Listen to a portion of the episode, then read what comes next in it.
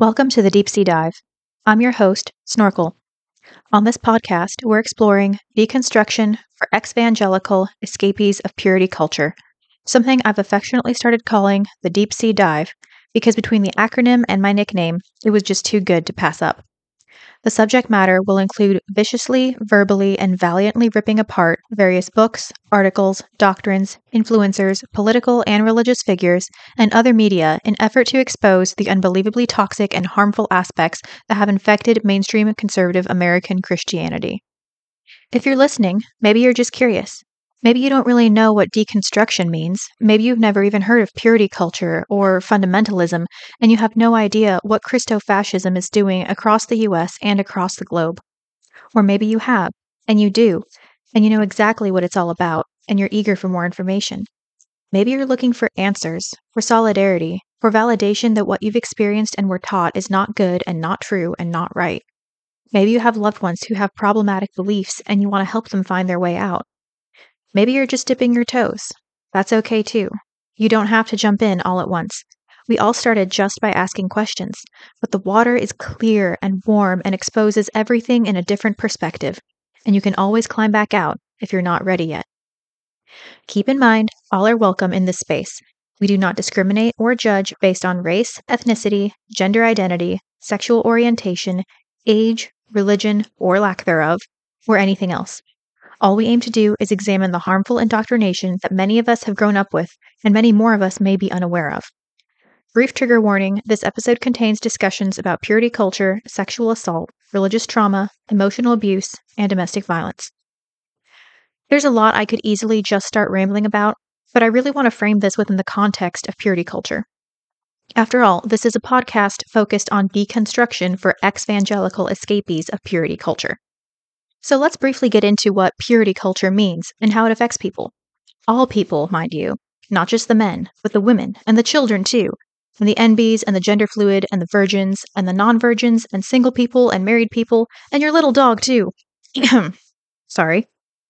According to Wikipedia, quote, Purity culture is a subculture within Christianity which emphasizes subjective individual purity, generally associated with female chastity. Unquote.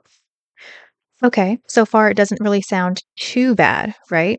I mean, female and male chastity has been around for a really long time, with monks and nuns being relatively familiar archetypes within Christianity and other religions. But even going back to ancient times, you had the Vestal Virgins in Rome and other sacred priests and priestesses who took vows of chastity in order to better serve their deities. Today, you have people who are asexual or aromantic, and they might choose to forego those types of relationships. You have people religious and non religious alike, who simply prefer to wait to become sexually active until they're married or in a committed relationship or never at all, and that's fine. There are a whole variety of reasons one might choose to be abstinent or chaste, and they're all fine and valid as long as it is the individual's choice. I'm not here to tell anyone what they should or shouldn't be doing with their own bodies, just in an ideal world, it would be up to them without any outside pressure. What makes purity culture in general such a bad thing, and here's an aside to say that purity culture is by no means unique to the Western evangelical Christianity primarily featured in the show. Purity culture exists in a whole variety of formats across the globe and within multiple cultures, and it's no less harmful there. But because I live in the US and I'm speaking about the American church as a whole, that's all I'm really going to be addressing at this time. What makes purity culture such a bad thing is that it takes away an individual's choice and turns it into an obligation, one with extremely high stakes, developed from a myriad of misinformation, and designed for one primary purpose control. On the surface, most adherents of purity culture will tell you that it's about, quote, guarding your heart, or protecting yourself, or respecting your body. All of which doesn't sound evil on the surface level, but we aren't staying on the surface. We're diving deep. And when you really dissect what they're saying and compare it to what they truly mean, you start to see it's not actually about protecting or helping or valuing anyone. It's all about control. And purity culture isn't just so insidious because it seeks to control people. That in itself would be bad enough, and later we'll go into more detail about why that's so dangerous. But at its core, purity culture has taken on the flavor of something I like to call the sexual prosperity gospel. Regular prosperity gospel is probably at least somewhat familiar to most of us who grew up in any kind of church. If you've ever spent 10 seconds listening to a televangelist, you've been exposed to prosperity gospel the basic tenet of which is that if you do X, Y, or Z, God will then show favor to you and give you financial and material riches because that's all that really matters. You should follow God because God will make you rich and happy, and your personal happiness is the most important thing ever. Usually, the X, Y, or Z that they're asking you to do is to donate exorbitant amounts of money so that they can get even richer, which they'll then tout as evidence of God's favor, even though even the briefest reading of the Bible and especially the Gospels will make it clear that God actually doesn't look too kindly on the greedy. But modern day purity culture, this sexual prosperity gospel, is the same concept, but with sex and relationships, albeit always heterosexual, instead of money or material wealth. It states if you do X, then you will get Y. Full stop. Like a formula, or even a magic spell, which is especially ironic given how pitifully afraid evangelicals are of anything that smacks even remotely of witchcraft, which is a subject for another day. But this purity formula, this magic spell that guarantees you an amazing marriage and sex life and family forever, it's insane to say the least. First of all, because life just doesn't work like that. I don't care what you believe in or do, no one can control the future like that and have a perfect outcome. It's just not possible. And I say this as a Christian. But even beyond that, this purity culture formula is one, designed to fail, and two, designed to place all of the blame on the woman. The ideal story goes kind of like this Girl loves God, girl stays modest. Girl wants to get married, so girl prays. Girl meets boy. Boy likes girl because he can sense that she's super special, awesome, and holy. Boy asks the girl's father, and not the girl, for permission to court her, never to date her. Girl and boy exchange about 10 sentences worth of communication, always heavily chaperoned. They are never alone and never touch. They are also never taught anything about sex, except maybe the basic mechanics necessary for reproduction. Girl and boy get engaged, and then they get married. They have their first kiss at the altar on their wedding day. They're an inspiration to all the other girls and boys in the crowd just waiting for their turn. Girl and boy finally go and have sex for the first time on their wedding night. It's magical. It's spectacular. The earth shakes and the stars weep. It's a physical, emotional, and spiritual amalgam of just pure ecstasy, all because they both waited and stayed pure. Girl and boy go on to be blissfully happy together, having a perfect relationship and a dozen perfect babies, and they die in each other's arms like in the notebook, only they haven't seen the notebook because TV is for sinners. The end. If you gagged, please rest assured it took me like 45 takes to not barf through that. In the real world, here's what that would actually look like. Girl loves God. Girl thinks the only way to be a good woman is to be totally modest, marry the first guy interested in her so she can guard her heart, then be his personal porn star and bang maid, pop out a dozen babies, and achieve perfect godly womanhood and never ever wear pants. Girl dresses modestly and prays for God to send her a husband. The first boy who notices girl and has the guts to talk to her father then gets to court her and then marry her. Girl might or might not particularly like boy, she's been praying for a husband, and he's male and alive and supposedly loves God, so that checks off all of her boxes. It doesn't matter that she feels uncomfortable around him, or that they have nothing in common, or that she's not remotely attracted to him. After all, women aren't visual, only men are. If he thinks she's pretty and if she stays submissive, then that's enough. All she has to do is stay pure until marriage and then do whatever he tells her, and then they're just both going to be totally in love with each other forever. Then the wedding day comes and they have their first kiss. And it just feels awkward and weird and kind of embarrassing. It's too intimate of a moment to make a spectacle of in front of a crowd.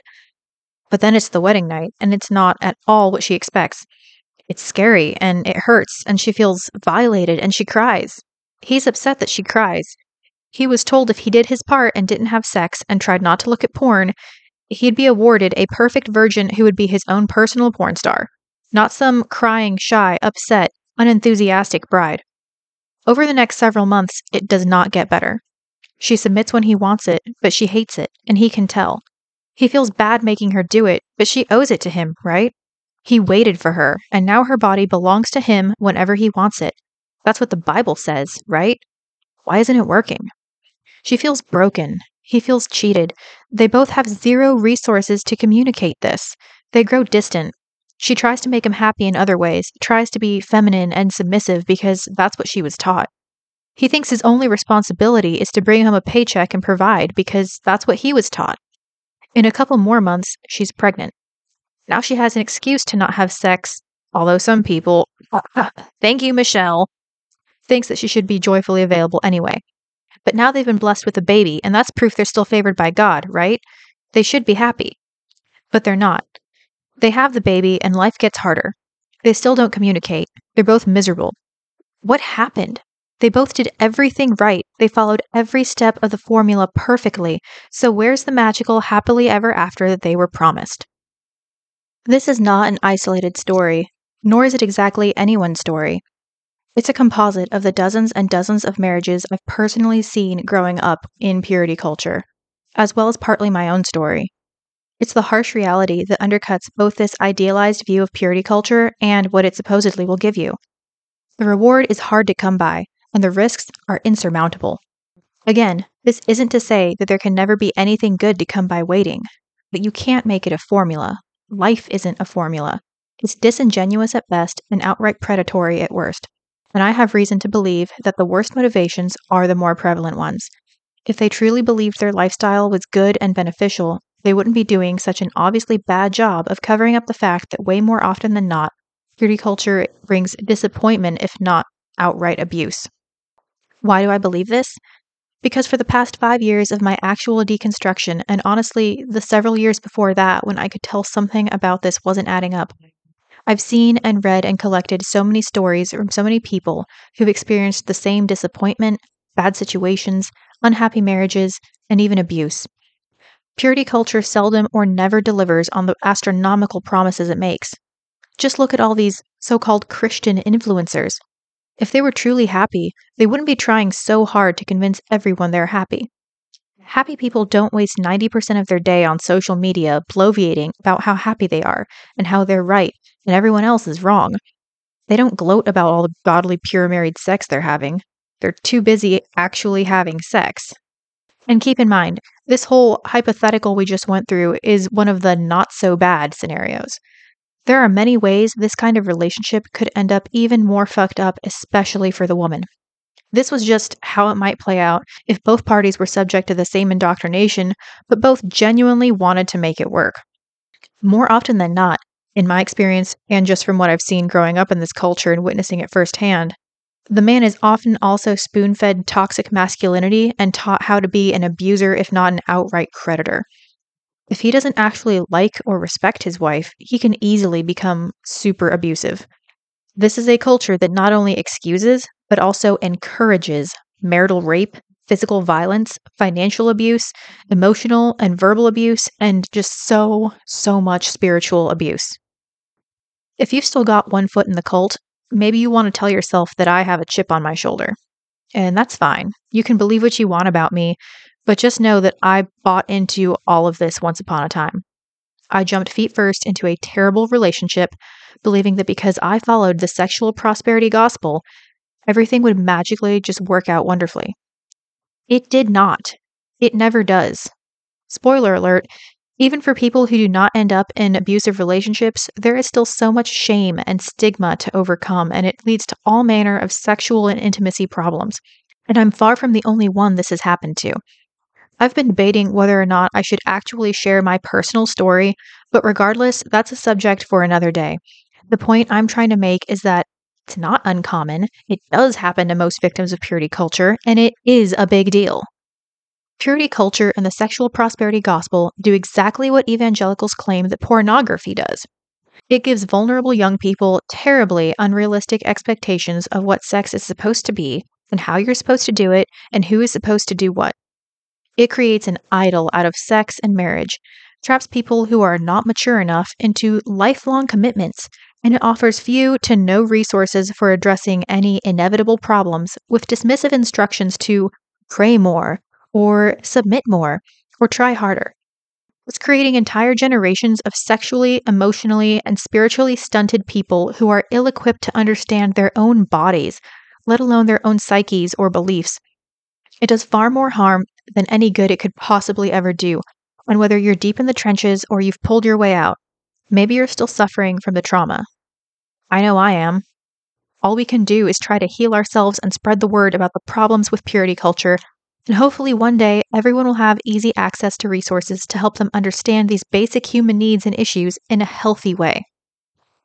My hope for this podcast is that it will encourage people to think, encourage them to share their stories, and encourage them to fight back against this, for lack of a better term, sex cult that is evangelicalism. So, whether you're still a Christian or are deconstructing or wherever you're at, thanks for listening. I hope even a tiny part of this resonated with you and made you feel seen. If you liked this podcast, tell your friends. New episodes will be dropping weekly.